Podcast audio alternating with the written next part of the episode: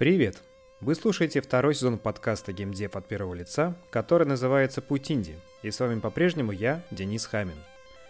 Я беру интервью разработчиков игр для будущей книги про игровую индустрию, которая должна выйти в 2022 году в издательстве Alpina Publisher. Подписывайтесь на подкаст, оставляйте комментарии и не забывайте про сайт проекта russiangames.me, на котором вы можете прочитать текстовые расшифровки интервью и посмотреть их видеоверсии. Подкаст можно поддержать на Патреоне и Бусти. Ссылки вы найдете в описании подкаста и на сайте. Добро пожаловать в gamedev и приятного прослушивания. Ну, никто не будет так беспокоиться о твоей игре, как ты сам. Вот. И даже ну, да. самый лучший publisher, ты все равно у него один из да, из э, какого-то количества. Как только ты слышишь фразу от кого-то, что мы здесь делаем игру мечты, сразу бей по рукам. Мечта, она достаточно просто формулируется. Хочу сделать самую крутую игру э, в жанре RPG. Хочу сделать самую крутую игру в жанре RPG. Вторая часть интервью с Олегом Шпильчевским, основателем и руководителем All Cat Games. Да, в общем, вопрос про Kickstarter я ну, смотрел доклад на mail.ru конференции Big, Big Deal. Ты там подробно все рассказываешь, там очень такая подробно интересный доклад, который, наверное, мне кажется, любой разработчик, который хочет на Kickstarter пойти, русскоязычный, должен обязательно посмотреть. Вот. Но теперь у вас, собственно, две успешных компании. Вот вторая чем-то отличалась от первой, там было что-то новое – во второй компании по сравнению с первой? Скорее там было хорошо продуманное старое, да, то есть уже понимая, что произошло на кинмейкере, э, что сработало хорошо, что сработало не очень, э, вот там мы э, как бы откатали все, но уже, уже, уже лучше. Да. Во-первых, надо понимать, что первую компанию ну, мы тащили на своих плечах без выделенных людей, то есть, знаешь, там, не знаю, я по ночам апдейты писал, художник ночью, там, не знаю, скрины заливал, там, ну и так далее, да, вот в таком темпе. Вот здесь уже там подошли посерьезнее, по, по, по, это, попромышленнее, да, скажем так. У нас уже и группа своя была паблишинга, которая также зачастую по ночам, ну, по крайней мере, хотя бы не, не, не отрываясь на продакшн, другие вопросы на разработку, могла этим заниматься. Во-вторых, мы уже прям четко понимали вот как-то внутреннее flow, да, как идет кикстартерная э, компания сама по себе от начала до конца, где у нее точки напряжения, да, где у нее пики, где у нее просадки, где нужно поддержать каким-то контентом. Вот, вот, вот этот флоу мы уже настолько хорошо понимали, что заранее подготовились и прям аккуратненько выкладывали. Здесь цель новую, да, здесь апдейт как бы вот, э, а здесь мы знаем, что на второй неделе э, идет э, спад интереса, да, там между началом и концом. Здесь бы что-то такое прям прикольное, живое надо вытащить, что освежит внимание аудитории. То есть Плюс, э, как там тира построить, как цели, да, там, где поинтереснее, условно говоря, где, как вот их разложить, чтобы они, э, они разные слои аудитории, да, там, оттегали и были там одно интересно другим, другое интересно там третьим, вот, чтобы вот их правильно перемешать. То есть все эти вещи, они просто вот, ну, хорошо в голове уложились, и мы прям очень так бодро и э, уже, наверное, по лекалам каким-то откатали вот эту, эту, эту компанию. Спонсор подкаста – компания Allcorrect. С 2008 года Allcorrect помогает игровым компаниям захватывать новые рынки и аудитории. Allcorrect – вероятно, крупнейший независимый игровой аутсорсер России. Компания ищет 2D-художников, пиксель-артистов и менеджеров по подбору персонала арт-направления – Среди постоянных клиентов компании Electronic Arts, Ubisoft, Tactile, Perfect World, Dedalix, Six Waves, Social Point и сотни других игровых разработчиков. Ссылки на вакансии в описании выпуска. Волнение было перед запуском или уже как? Конечно. Конечно. Да ну брось, ну слушай. Ты можешь 50 компаний запускать, но на 51 волнуешься так же, как на первой. Э, я, а. я первый час или два смотреть на монитор не мог. Знаешь, мы там обычно такие моменты, мы мониторы ставим в офисе, ну и все там под э, пиво и закуску смотрят вообще, что происходит, да, там. Я вот первые два часа такой, знаешь, пошел поработать, письма почитать, потому что очень нервно. Понятно. Окей. А что самое главное для вот там два пункта или три э, для выхода на Kickstarter?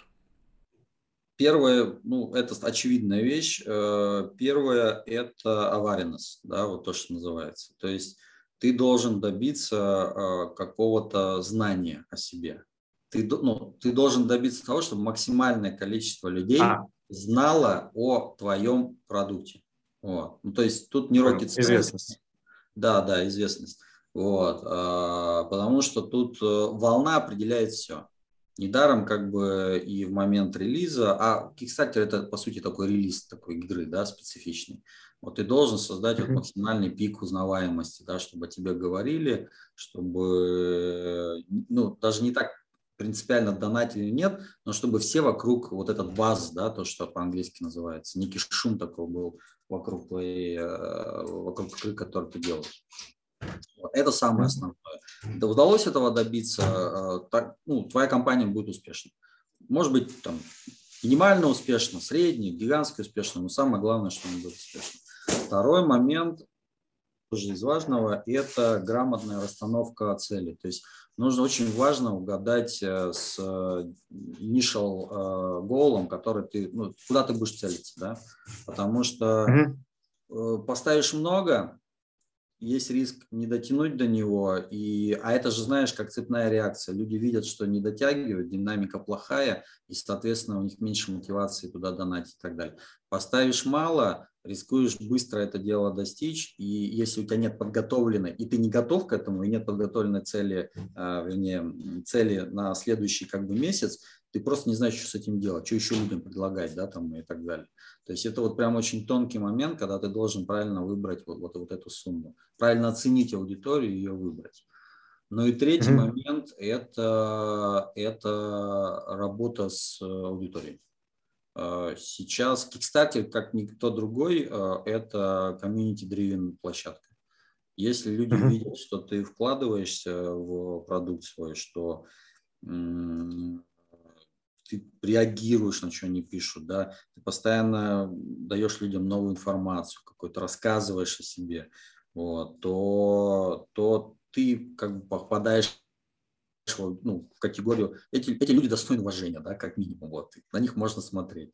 Вот. Если ты чуть-чуть облажался где-то в каком-то аспекте, все, тебя сразу как бы поместят в красную зону, какие-то странные эти, недостойные, не денег, ни внимания.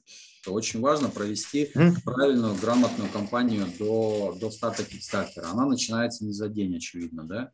Вот считается, что правильно начать mm-hmm. именно за месяц. А обычно начинают с анонса и привязывают его э, за месяц до Кикстартера, за полтора. И после этого ты делаешь там ряд активностей, почти связанных, как, как какие ты делал для запуска.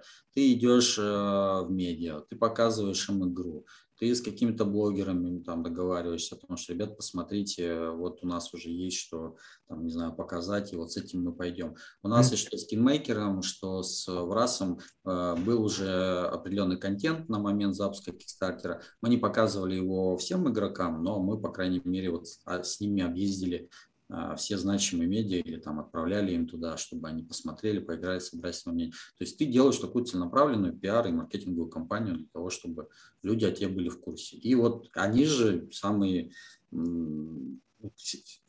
давай скажем, лояльные, наверное, или самые заинтересованные из этих потенциальных будущих игроков, они создают эту самую начальную волну.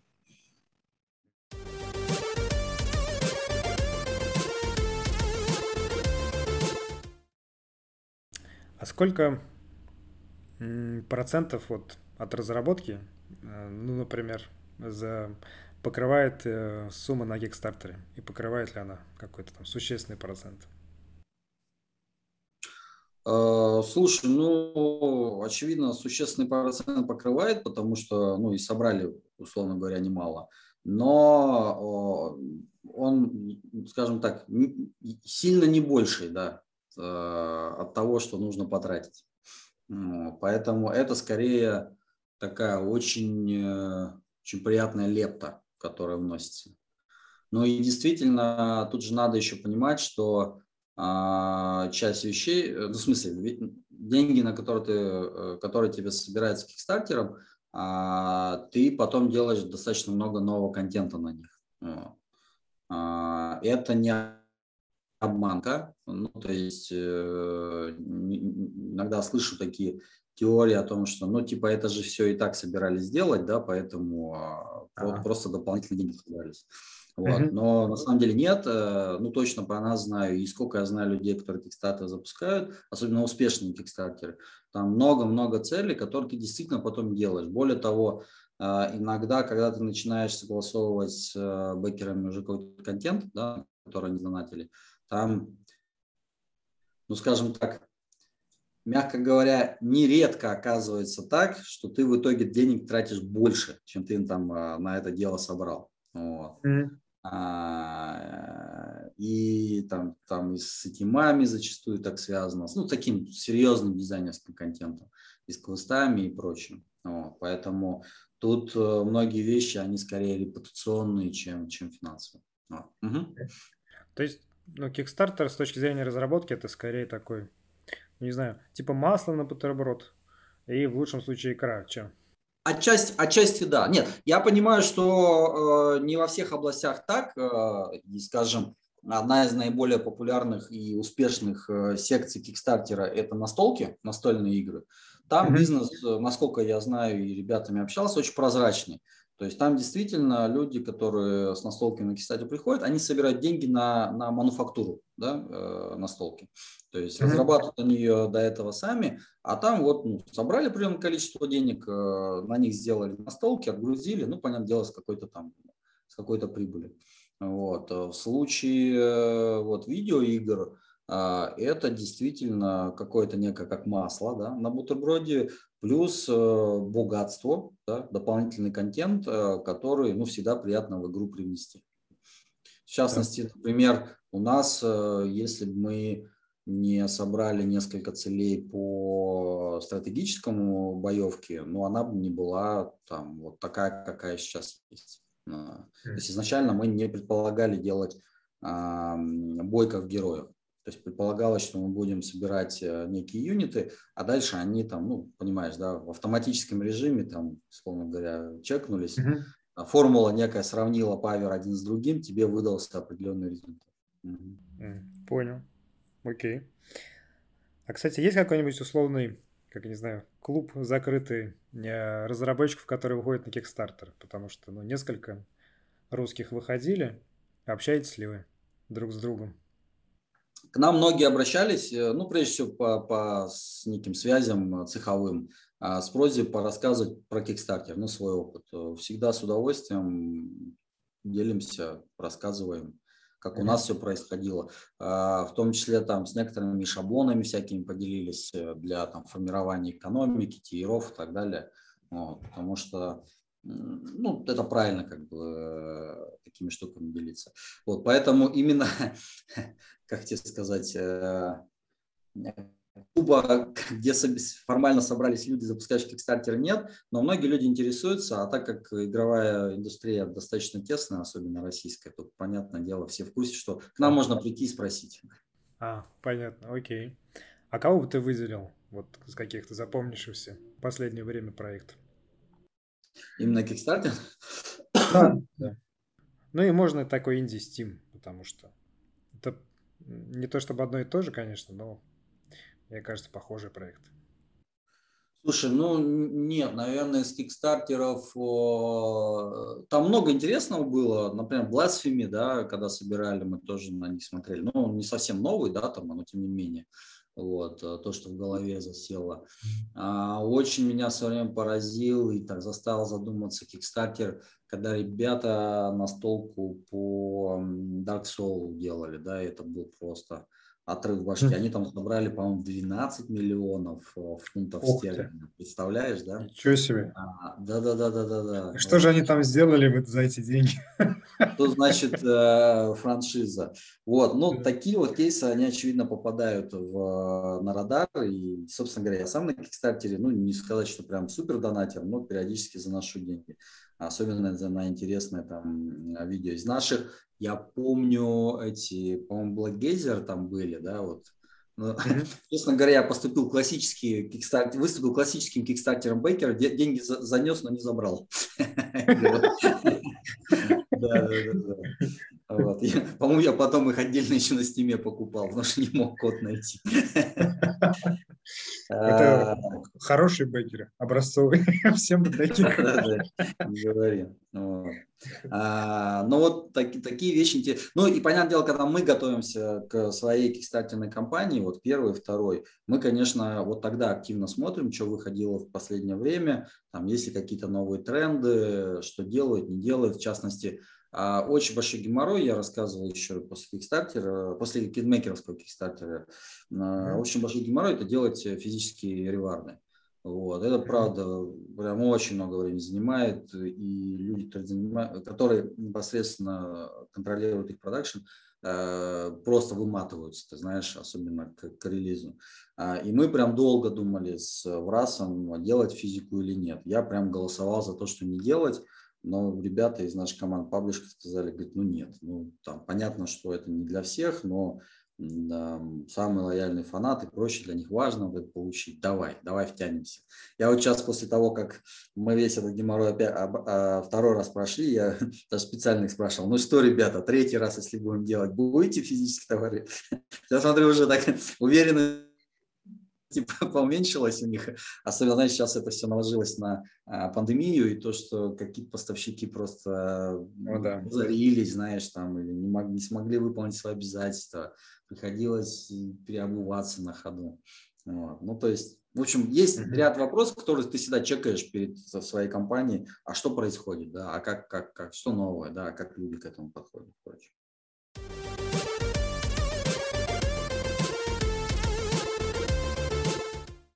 Понятно. Окей. Теперь про разработку, собственно. Что вот э, самое сложное и самое главное в разработке CRPG игр, по-твоему? Ой, ну это такой очень объемный философский вопрос, и на него можно, знаешь, э, отвечать книжками, что называется. Поэтому давай просто такой поток сознания, э, что в голову приходит. А, он, наверное, даже не очень специфичен для CRPG, а просто для разработки игр. А, самое сложное и самое главное – это формирование и контроль вижу. В общем, никаких тайн э, дополнительных не открою. А, в разработке, в которой участвуют десятки людей, тут принципиальная разница между командой, там, скажем, из шестью, да, там человек из семи и десяток. Mm-hmm. Вот э, проблема хождение информации, донесение идей и контроля вижена, она самая центровая. Потому что чуть-чуть стоит, э, условно говоря, а, отпустить процесс а, контроля и распространения информации, сразу начинают возникать мискоммуникейшены, э, там лаги какие-то в этом распространении и, соответственно, потерянное время, потому что где-то кому-то что-то недорассказал, не поделился, не выложил вовремя информацию, не обновил дизайн и так далее, все, там, это кто-то начал работать в холостую, ну, в смысле, пустую, понимаешь, да? Mm-hmm. Никто же не будет там ждать тебя, а, когда ты это сделаешь, все занимаются задачами.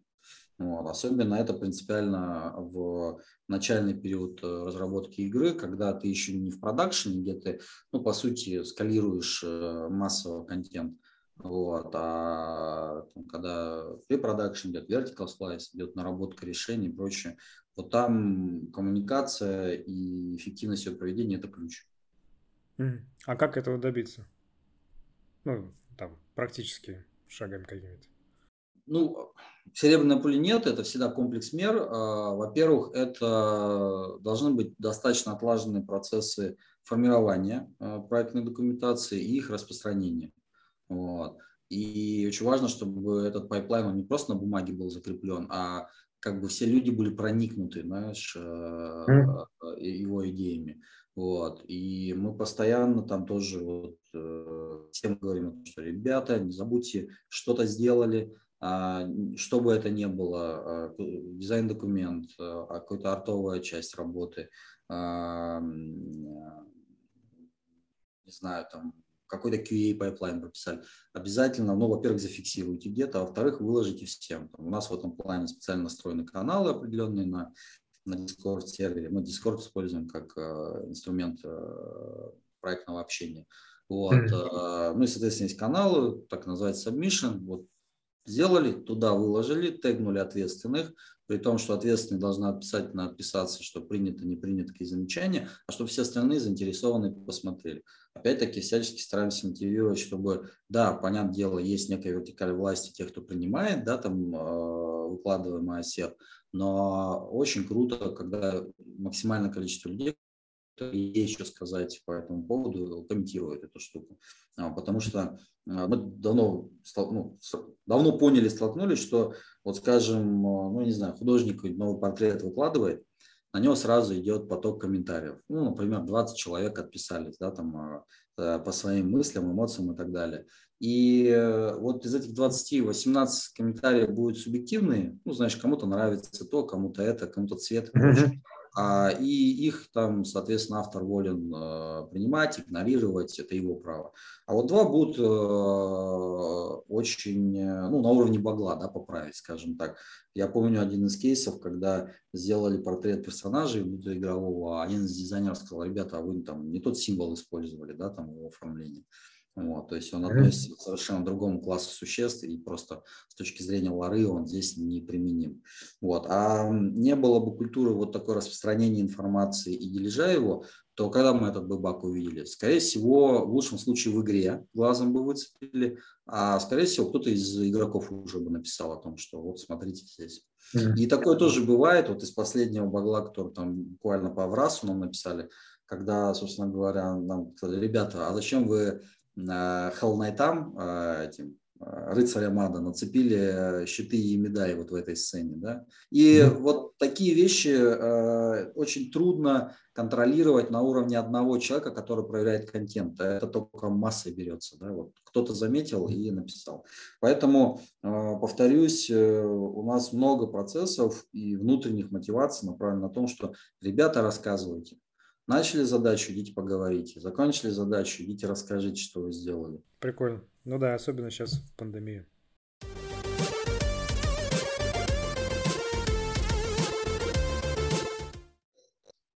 Вот культурный чек, такая важная штука. А, там было несколько кейсов, а вот можешь привести какой-то неочевидный кейс? Вот что с точки зрения на как ну нас нормально, а вот Крис сказал, что ну это, ребята, это вообще. Ну, тут не только Крис. Давай скажем так, uh-huh. в этом плане нам активно помогает э, Пайза, э, собственно, uh-huh. IP.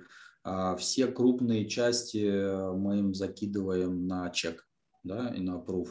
Ну, в основном это связано с визуальной частью, да, там портреты, персонажка, вот такие штуки.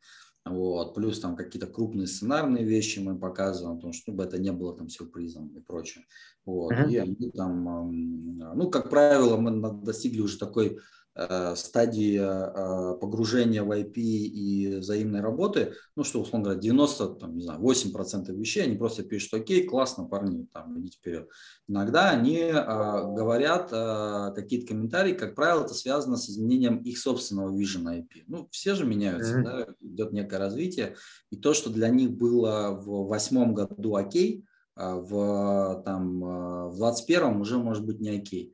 Тот же самый кейс э, с изнасилованием, ну, чтобы это не прозвучало оторвано, там было такое. Один из персонажей, в его ларе было прописано, что он родился ну, из-за вот этого жуткого акта, да, совершенного с насилием mm-hmm. Ее матерью.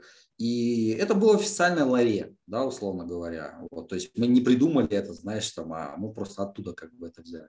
И совместно и Крис, и сами Пайзес сказали, ребята, как бы вот эту вещь, она сейчас воспринимается controversial и стоит как бы а, несколько под, под, под это самое. Ну, просто не, не фокусироваться условно говоря, на этом, потому что там, условно говоря, история там ничего не добавляет, это просто как ну, некий uh-huh. факт, да, а проблема определенное восприятие может вызвать. Мы такие, окей, хорошо, э, поняли, а, для нас это было не принципиально, поэтому мы просто убрали эту вещь. А, был кейс, э, э, связанный с одной из шуток. А, я там ну, не буду погружаться в детали, но, условно говоря, ну, был некий диалог, и одна из опций там была, э, там, условно говоря, юмористическая.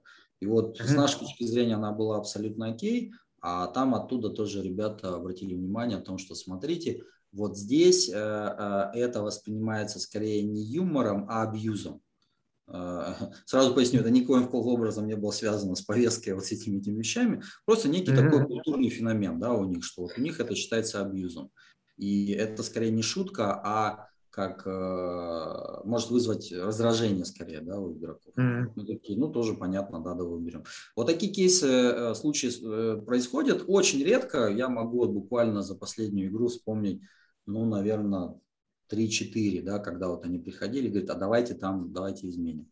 Вот. Или, например, а, тоже вещь, которая, ну, к нему можно по-разному относиться, но владелец IP есть владелец IP, и, очевидно, мы всегда как бы с ними э, идем на, ну, согласовываем, да, наш подход. А когда мы одно из персонажей делали, ну, мы нарисовали, соответственно, портрет определенный, прежде всего ориентируясь на, на их э, оригинальный арт, и от них пришел комментарий о том, что, ребята, а можете ли вы закрыть, э, ну, знаешь, грудь, условно говоря, женский персонаж а. чуть больше.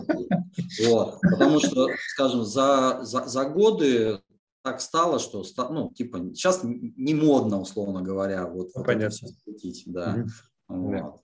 Это вызывает опять-таки агро. Я понимаю, почему, да, там, а, что меняется восприятие, меняется культурный код и ценности. Мы такие, что нет проблем, конечно. А, мы знаем, как сделать персонажей интересными и э, не ориентируясь там на, на излишнее обнажение. Окей. Okay.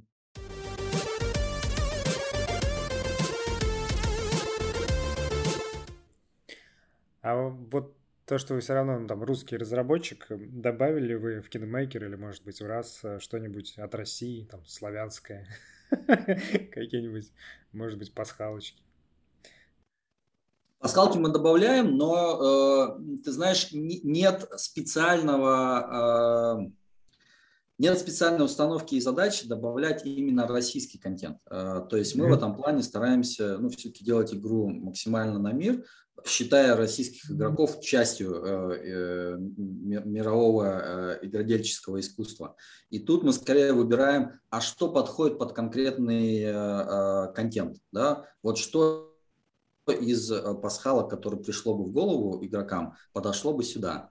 Там, в частности, один из контентов, в котором мы добавляли игру по, по желанию Беккера, он был э, такое фоллаутообразное, да, там встречается подземелье, в котором есть э, такие а-ля киборги местные, да, там, э, э, благо э, э, франшиза, ну, мир Галариона это позволяет, там есть, условно говоря, страна, которая называется Нумерия. Есть в Галарионе страна Нумерия, в которой можно встретить а, да, элементы инопланетных технологий, там, условно говоря, э,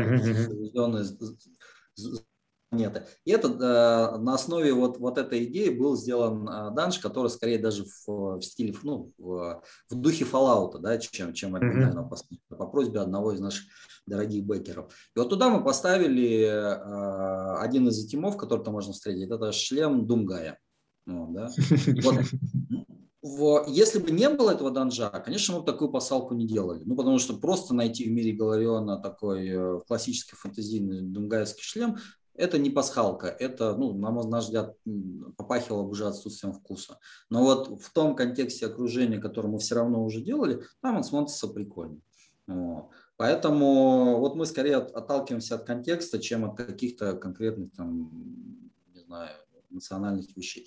Из забавных вещей, маскотов, которые мы с собой стараемся тянуть, еще э, со старой нашей студии Алодов, когда мы делали Алоды, а, есть у нас корабль корабль гиберлингов, такой астральный, а, который мы засовываем во любую нашу игру. Он был на самом деле и в кинмейкере. Вот. Ну, не то, что он там стоит посреди зоны, и его можно найти. Мы его обычно засовываем куда-нибудь в краюшек, а, чтобы только люди, которые э, интересно э, ходить такие вещи, могли его там найти. Он есть и во Врасе, но опять-таки очень глубоко закопанный. Я даже не видел сообщения, что кто-то его там заметил и распознал именно как такой. Понятно. Окей. Хорошо. А как ты думаешь, вообще, в принципе, можно в России ну, сделать, условно говоря, русский ведьмак какой-нибудь такой? Конечно, можно. Да, и у нас, э, слушай, у нас есть внутренняя мечта в студии, которой, ну, я надеюсь, мы идем, да, последовательно, а, сделать э, большой RPG-проект. Mm. Ну, масштаба, условно говоря, Ведьмака. Не Ведьмак, очевидно, да, но вот, вот, вот такого, такого класса. Поэтому Понятно. мы знаем, что это возможно. Сто процентов. Будем ждать, окей.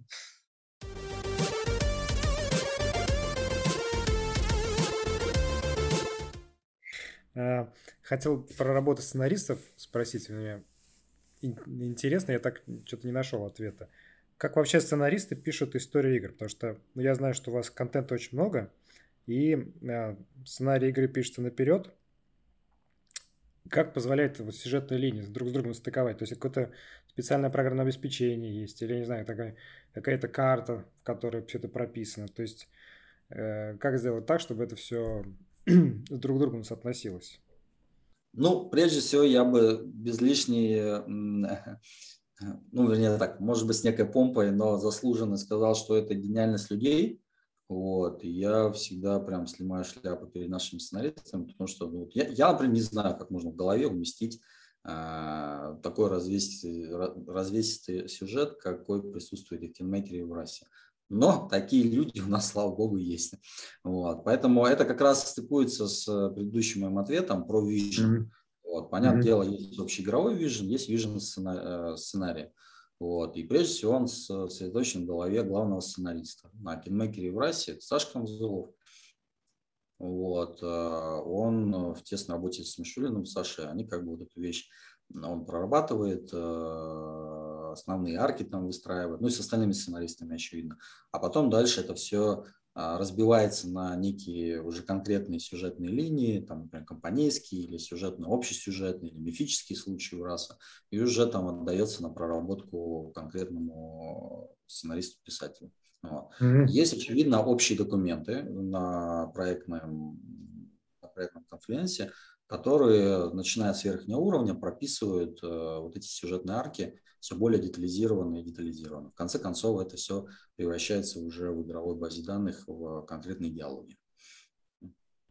Прикольно. То есть, ну, технически как бы на конференции все работает. Так, а, у нас общий подход э, проектной документации. Все должно быть э, доступно с конференции. Не все обязательно uh-huh. должно быть на конференции, потому что зачастую есть более удобные форматы хранения данных. Там мы активно используем Google Доки, например, да, потому что ну, много данных табличных, и, конечно, конференция не лучшее, как любая вики, средство для хранения и работы с табличными данными. Но uh-huh. а, если это внешний источник, то должна быть ссылка на него в конференции, чтобы, условно говоря, ты мог все найти из, э, из пространства проектного сайта. Понял. А как выбираете историю для следующей игры? Потому что их же много. Ну, э, давай скажем так, когда мы сделаем 10 игр, я тебе смогу более философски вообще ответить на это. Сейчас uh-huh. их две, и, э, значит, когда мы выбирали Кинмейкер и Враз, одним из основных критериев было, что, ну, во-первых, хочется достаточно развесистую историю, которая позволит и опираться на нее как на базу хорошую, интересную, и добавлять туда какие-то свои элементы – вот. А с другой стороны, важным критерием было, что а, в данных а, модулях Adventure Pass, да, э, как Пайзи их называет, была интересная а, фича, которую мы тоже хотели а, реализовать в игре как некое USP. В Кинмейкере это было, соответственно, управление королевством, а, в Аврасе это мифические пути. Поэтому мы рассматривали, ну, скажем так, когда мы приступали к э, проработке нашего следующего проекта, которым стал ВРАС, а, у нас в шорт-листе было три Adventure пасса, каждый из них там обладал своими, там, условно говоря, плюсами. Мы остановились на ВРАСе, прежде всего, потому что нас сильно возбудила э, идея с мификами, и мы поняли, что вот из этого можно вытащить э, интересную, интересную фичу, которая будет пронизывать все аспекты игры, от нарратива до до билдования и э, системы боевки. Понял. Окей. А я знаю, что у Пайза есть еще настолка Starfinder, которая вот э, тоже основана на, ну, на правилах похожих там на D&D. Вот. И в Википедии написано, что Pathfinder, он легко преобразовывается в Starfinder, но там про космос. Вот. И у меня вопрос, есть ли у вас в планах сделать игру про космос? А, вопрос хороший, отвечать на него не буду, потому что придет время, и мы э, обязательно расскажем про, про наши планы. Даже скорее Понятно. рано придет, чем поздно, но, но, но не ага. сейчас. Извините. Хорошо. Да ничего, ничего. А, а вот еще по поводу последнего вопроса по Pathfinder. Ну, поскольку это из настолки выросла игра, не было ли идеи сделать какой-то условно мини, как мини ММРПГ на 5 человек, ну или что-то типа того, где люди как раз играют, ну, имитируется вот эта вот партия настольной игры каким-либо образом. Смотри, ну, я не уверен, что именно на твой вопрос отвечу, да, но uh-huh. тем не менее в этой области. А, вообще идея а, совместной, а, совместной игры, ну, коупа, да, так называемая в играх, она все больше становится таким более-менее обязательным элементом во многих играх. И мы еще на ВРАСе рассматривали возможность э, сделать также сетевой режим кооповский. Вот. Тогда, правда, у нас были две, два основных выбора, как бы делать либо расширенную поддержку а, модов, либо а, именно а, коповский режим. И мы сошлись на том, что, наверное, моды нам выглядят поинтереснее сейчас а, вот эту область покопать вот, и поисследовать. И тем более там на Кикстартере, условно говоря, э, э, эта цель фигурировала. Поэтому мы скорее усилия вложили некие туда. Вот. Но в целом, в целом режим коопа выглядит очень правильным. И мы а, очень серьезно рассматриваем эту возможность э, для следующих игр. Пока вот, наверное, на таком уровне конкретики скажу, вот, угу. без, без деталей. Остальное, очень надеюсь, расскажем по мере всяких там анонсов и прочего. Понял.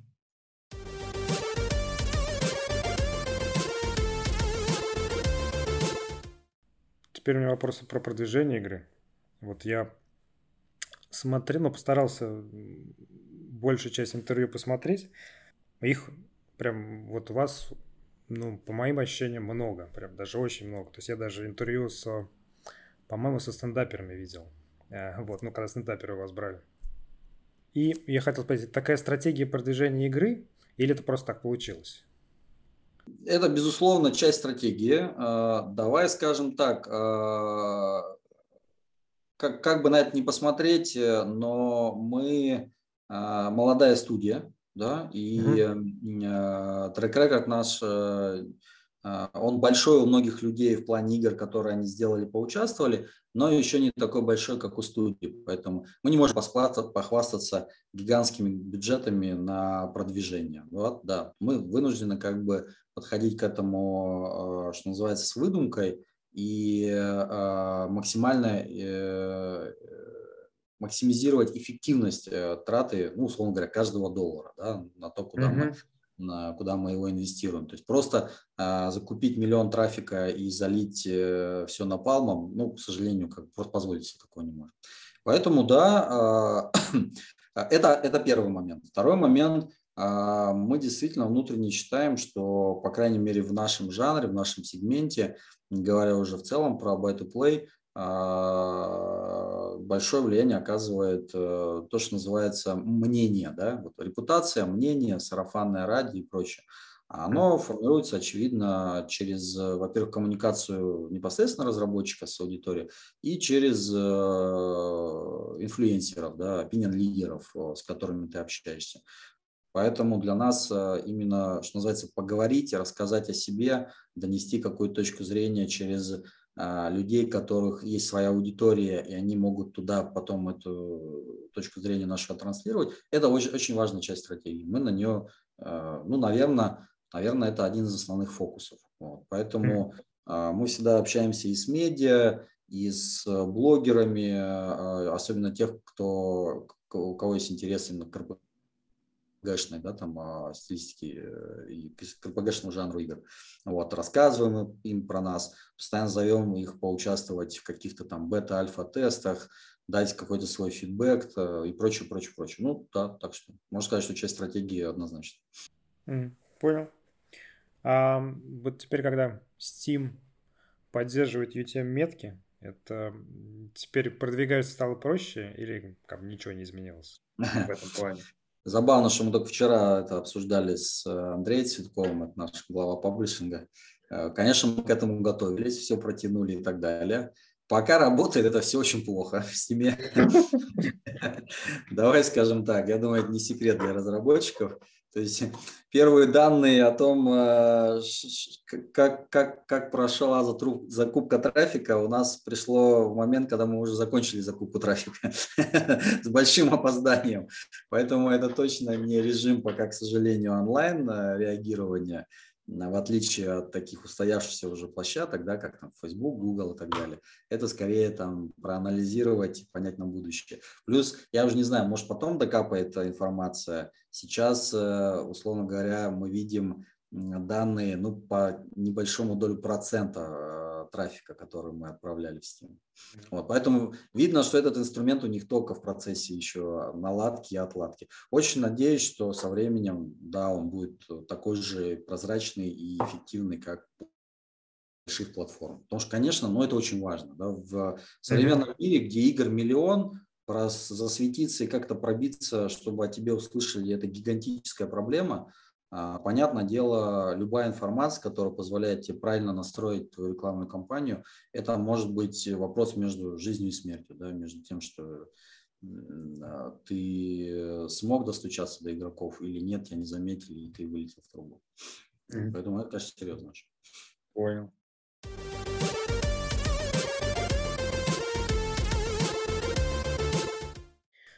Вот у вас Kingmaker был издатель Prime Matter, насколько, да, Prime Matter, а у Врата э, Meta Publishing. Вот почему поменяли? То есть это а, не понравилось смотри, или?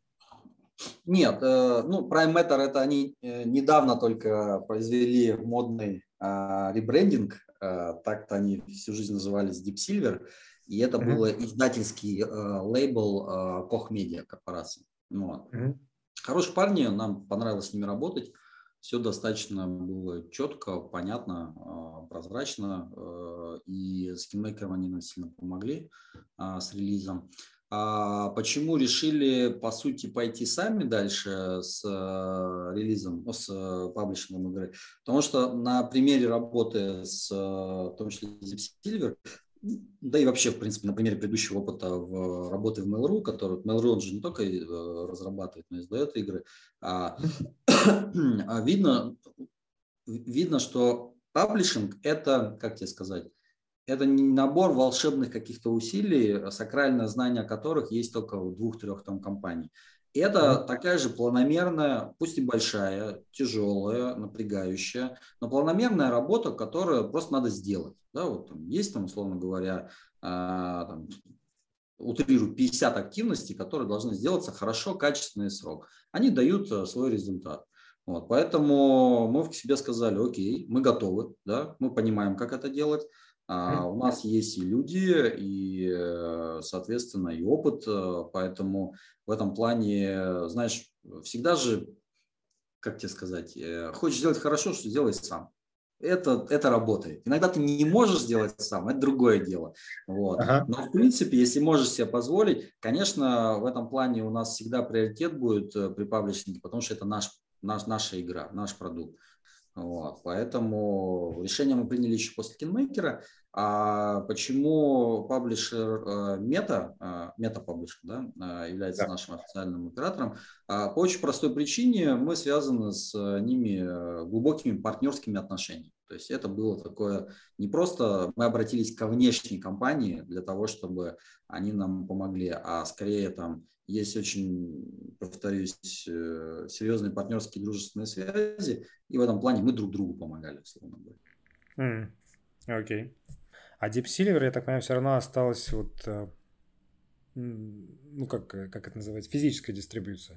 Да, да, тут есть специфика, ну, тоже наверное, все, кто занимается, знает. А физическая дистрибуция – это отдельный мир, свой космос. Там надо иметь налаженные связи с ритейлерами, контракты, логистические цепочки и так далее. Вот это уже а, определенный элемент ноу-хау, да, который в общем случае вот мы посчитали, по крайней мере, пока строить бессмысленно, потому что, тем более, что на PC как таковой физический ритейл помер, вот, он все еще валиден и востребован на консоли, ну, уже вот для этой ниши мы решили свой, э, а, свой отдел и свои связи не строить и пойти с партнером. Mm. А, кстати, насчет консоли, а на свече вы планируете?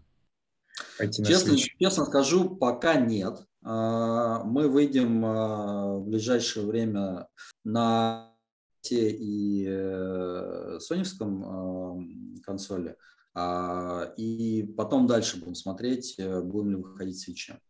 А, там, честно скажу, Switch из-за того, что все-таки это портативная консоль, там совершенно другие требования и по подготовке версии. А, и мы прям не уверены, что ну, кост стоит выхлопа, да, условно говоря. Mm-hmm. Более, что все-таки игра у нас достаточно тяжелая в плане интерфейсах э, и Э, элементов взаимодействия с игрой. А, и там а, в, для больших-то консолей возникает очень много сложностей, как переструктурировать э, пользовательский интерфейс и так далее. А для портативных консолей там задача удваивается, как с технической точки зрения, а то и удестеряется, так и с точки зрения UX. Угу. Okay.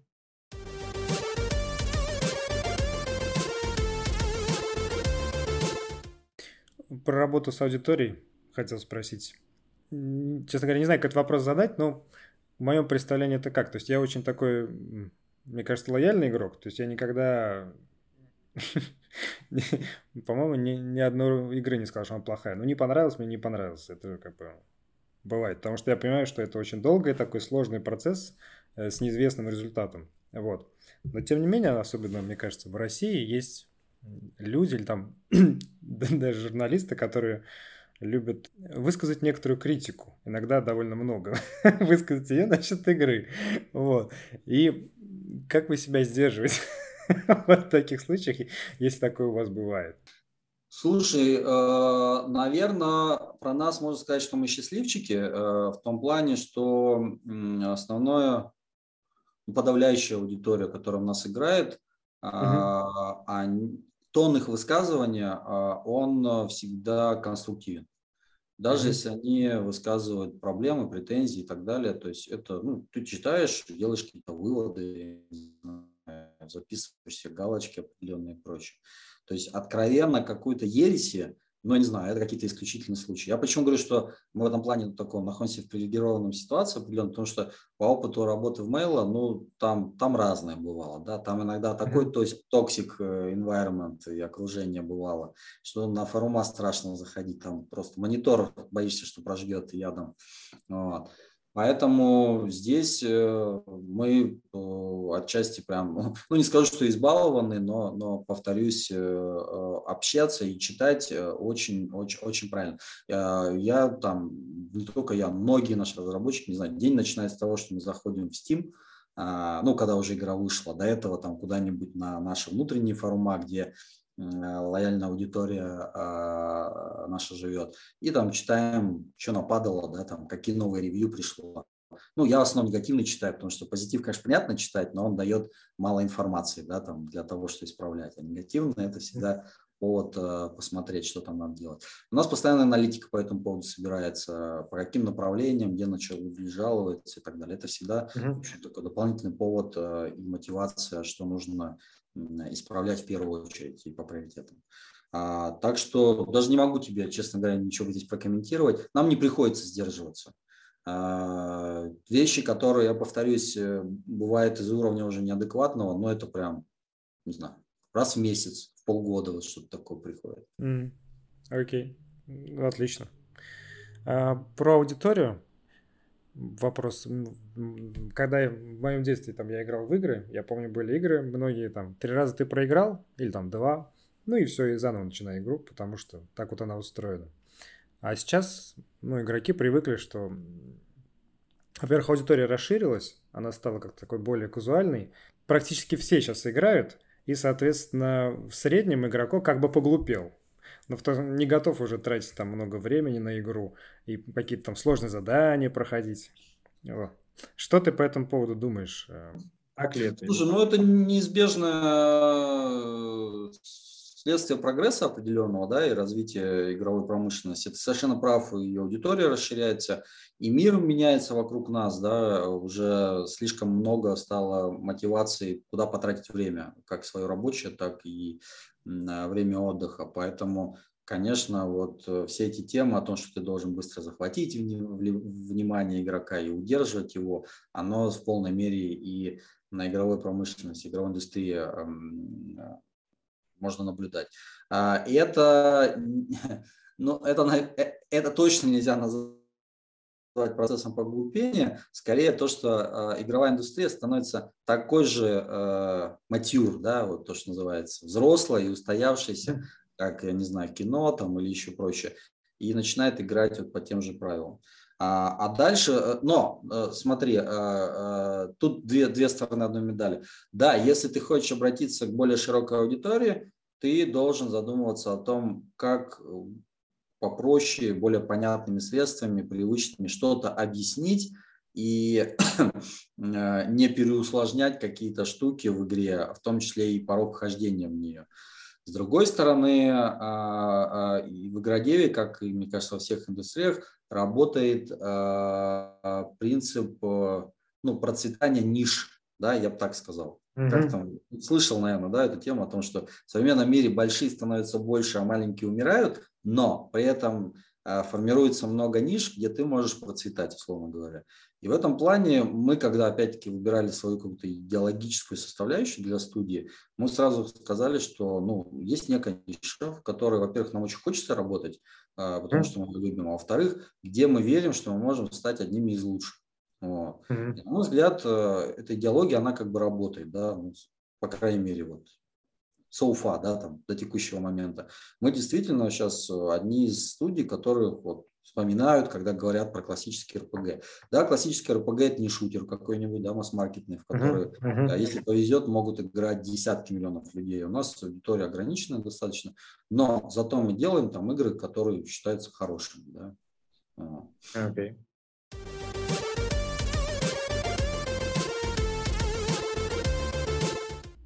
А вот кто этот э, идеальный игрок, ну, не идеальный, там, средний, например, игрок э, классических РПГ? Это там студент какого-нибудь Массачусетского технологического. Вот он смотрит теорию большого взрыва и играет э, в классические РПГ игры. Или какой-то там другой человек. А, тут гадать не надо, мы с вами сделали исследование, да, да, да, которое выходило, что а, средний возраст игрока это примерно 28-29 лет. Uh-huh. Вот. А, и, ну, то есть это человек уже скорее не студент, а Человек, который, во-первых, либо играл, либо застал э, игры более классического характера в, в, в CRPG, ну, этот Baldur's Gate, Neverwinter Night mm-hmm. и так далее. И вот, соответственно, к его чувству и ностальгии, и желанию еще раз погрузиться в этот огромный мир RPG мы в том числе оперируем. А новых игроков тоже достаточно много, но, э, конечно, с ними уже сложнее. Чуть-чуть возвращаясь назад к предыдущему своему вопросу, классический mm-hmm. RPG, особенно основан на какой-то сложной механике, типа ДНД, это достаточно большой порог входа. Да? Вот. Мы много сделали, чтобы этот порог понизить, но там надо понимать, что сама по себе структура боевой системы, она такая, что ты можешь, словно говоря, он, этот порожек, он высотой 2 метра, а мы так всяческим ухитрением постарались, ухищрением постарались снизить его на полтора метра. Но все равно, чтобы начать играть, тебе нужно залезть на эти полтора метра. Да? Это mm-hmm. не, а, условно говоря, не три в ряд, да, или не шутер, где ты заходишь и там сам процесс геймплея, он начинается очень нативно, да, там, ну, все знают, что вот мышка, вот, вот стрелять, да, там и прочее. Ну, да. Поэтому.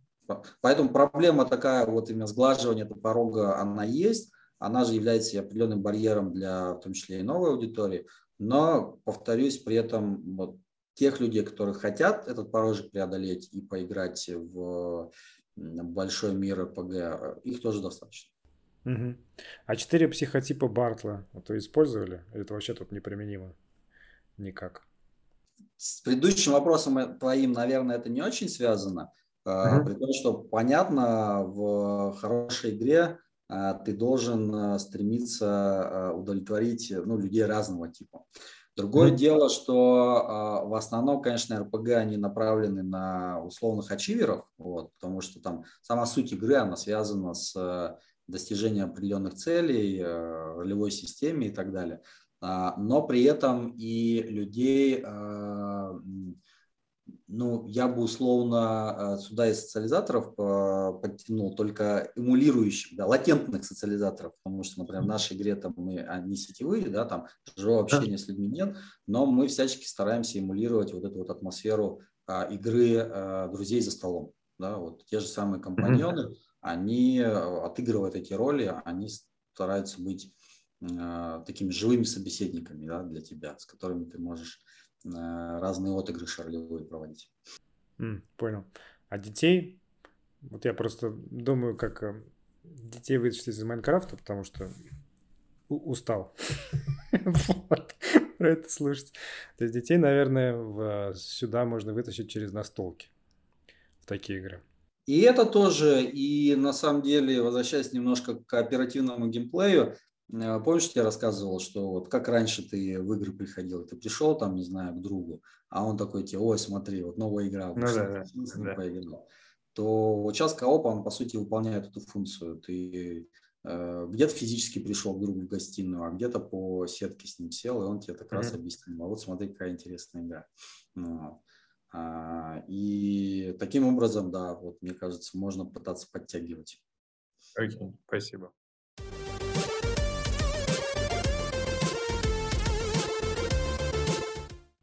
У меня остались общефилософские такие вопросы, которые не всегда конкретно по игре, а вообще в принципе.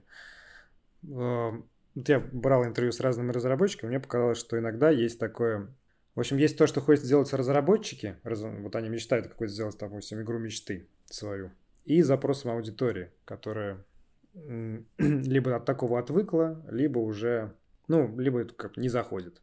Но как совместить требования аудитории э, и желание разработчиков делать вот какую-то свою игру мечты. И можно ли вообще это сделать? Э, можно и нужно, и именно совмещать, потому что и первое, и второе считаю вредно и плохо. Я имею в виду, когда делаешь только игру мечты, не обращая на, на рынок и на аудиторию, э, это путь в никуда. Я помню первые мысли, которые мне загружали, когда я пришел в Игродев, в Невал, да, в 2005 году, я помню, мне вначале и сказали, как бы, как только ты слышишь фразу от кого-то, что мы здесь делаем игру мечты, сразу бей по рукам. Потому что это означает, что люди не, э, как правило, не смотрят и не слушают свою аудиторию. Это плохо. Но обратная ситуация, она также вредна. То есть, э, если э, игра делается что ли, да, условно говоря, то, что называется без души, без того, что mm-hmm. не нравится, мне хочется это делать. Э, это не обязательно значит, что игра получится плохой. Э, я видел кейсы, когда такой суровый, аналитический, э, суховатый даже да, подход к игре давал определенные результаты. Но, на мой взгляд, по-настоящему такой великой, что ли, да, вот такая игра, ну, с трудом может себе стать. Ну, нужны люди с горячими глазами вот здесь. И комбинация этих двух факторов, она обязательно должна присутствовать. То есть, на мой взгляд, должна подобраться группа людей, которые очень хотят что-то сделать. У этой группы людей должно быть полное понимание, что они делают это не для ну, не, не в первую очередь для себя, а вот для той аудитории, э, когда они потом будут продавать, эта аудитория достаточно для того, чтобы заняться этой игрой. Окей. Okay. Хорошо. А есть ли вообще какая-нибудь игра или игры, в разработке которых ты бы хотел принять участие? Ну, среди всех вообще. Ты знаешь, а я в таких и принимаю. Слава богу, где-то, наверное, повезло, а где-то люди хорошие окружали, что там, где хотелось поучаствовать, а я там и участвовал. Начиная а. с героев, MMORPG. И сейчас вот мне хотелось сделать, еще со времени, когда я в первой Володе играл, хотелось сделать классическую RPG, а мы ее делаем. Вот. Я знаю, что там хочется, условно говоря, сделать игру уровня там, Mass Effect или Skyrim. Ну, дай бог, не облажаемся нигде, да мы придем туда и будем ее делать. Окей, okay, понятно. А, а образцовая игра с точки зрения геймдизайна для тебя есть какой-то такой образец? Ой, слушай, их много. А, там надо по жанрам надо идти. Ну, про героя мы уже говорили, да, это такой uh-huh. One Love э, в, в, в ТБС. А, Warcraft э, из АТС, наверное. Был, ну, особенно, честно скажу, в, в ремастеринг не играл, э, все хочу туда зайти, но оригинальный, на мой взгляд, был, конечно, близок к идеалу э, совмещения реал-тайм стратегии и какого-то нарратива. А, когда MMORPG занимались, ну, э, отчасти EverQuest и Warcraft, да, близки к тому, как к тому, как идеально люди собрали разные компоненты. Вот. Из RPG мне всегда нравились, и я большой фанат э, серии Elder Scrolls, вот. Не знаю, в тот же Моровин, мне кажется, год полтора наиграл, чуть ли не нон-стопом, там, пока весело не залазил. Вот. А, оригинальные Fallout. Ну, тут любой русский игрок-разработчик, наверное, скажет, что это такая вещь. Ну, много. На самом деле, вот начинаешь вспоминать их там, реально десятки игр. Вот. А, а если прям говорить про а, предме, а, примеры, когда Э, вот что стоит изучать где-то кому-то, то, как правило, знаешь, вспоминаются небольшие игры, которые строят свой геймплей вокруг одного конкретного а, элемента, но делают mm-hmm. это идеально. Поэтому их нельзя назвать массовыми или а, универсальными представителями, э, наверное, игродела, но который ты говоришь, типа, ну, не знаю, вот бери Into the, Into the Bridge, да, это одни из лучших пазлов боевых, которые есть. Все вот там круто скомпоновано, вокруг одной идеи ребята сделали отличную игру. Вот, но игр много, да. Окей, понял, спасибо. А, тогда последняя запомнившаяся игра какая-нибудь, не ваша. Ну, из контровершил запомнившихся а, это Last of Us 2. А, я помню, с таким а, наслаждением прошел первый, конечно, дал второй. Вот. вот игра, которая вызвала много разных эмоций, и позитивных, и негативных. Mm. Достаточно долго, наверное, рефлексировал на ней. Я решил, что пока книгу не напишу, ничего не буду такой ну, играть, потому что я игры такого типа люблю. Я поэтому ни во что не играл, но очень хочу. но боюсь начинать, потому что тогда встанет все. Окей. Не, ну, времени, конечно, на это много надо, спору нет. Да, да. да.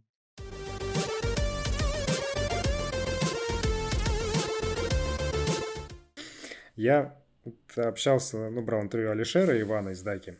И вот они мне рассказали, что они делают издатели гиперкузальных игр для того, чтобы накопить денег на космические полеты.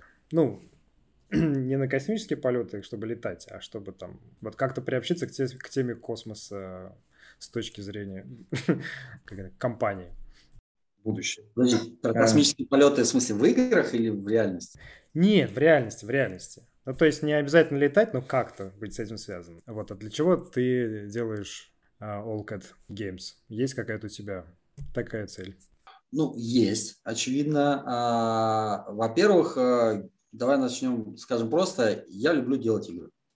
Ну, это любовь в жизни, к которому я шел долго, через разные компании, да, там разные работы, и в какой-то момент пришел. И люди, которые в студии работают, они в, ну, в подавляющем большинстве, они именно про это. То есть сделать игру, э, которую ты открываешь кредит-лист, видишь себя и ну, ты гордишься этим, да, потому что знаешь, что ну, это не просто подделка, а это то, что ты можешь показывать своим друзьям, родным, да даже самому себе, да, и говорить, не стыдно получилось, да, круто. Uh-huh. Это очень большой мотивирующий фактор.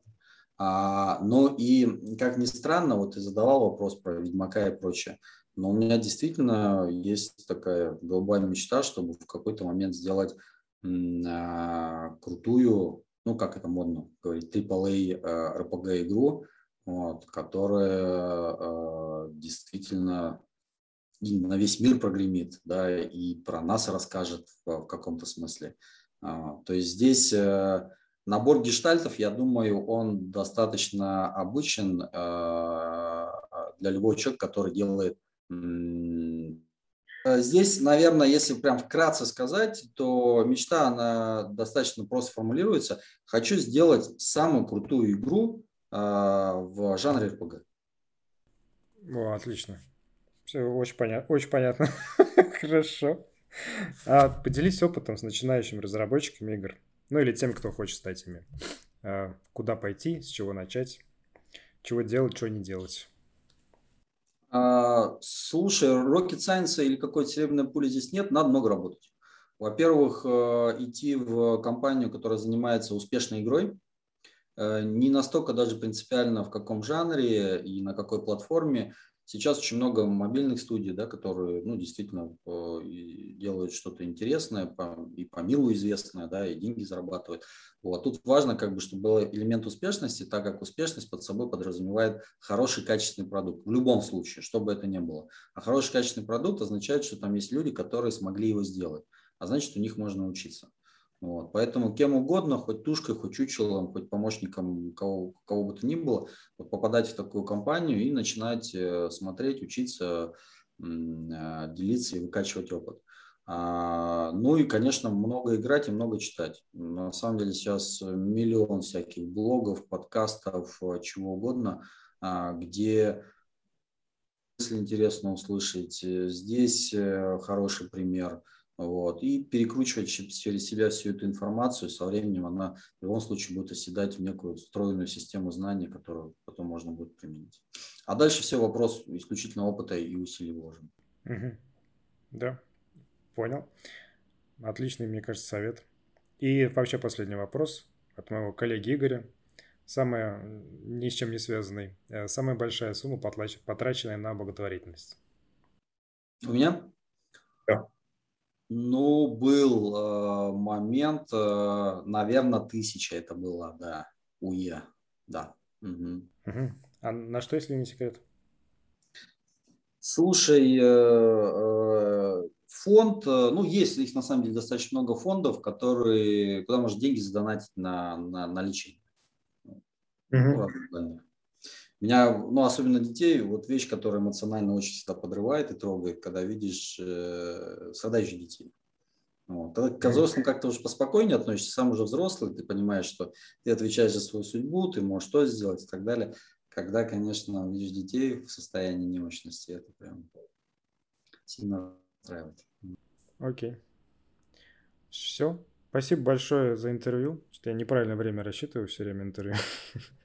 А, ну, слава богу, было время, так что хорошо поговорить. Да, спасибо, а, приятно было пообщаться.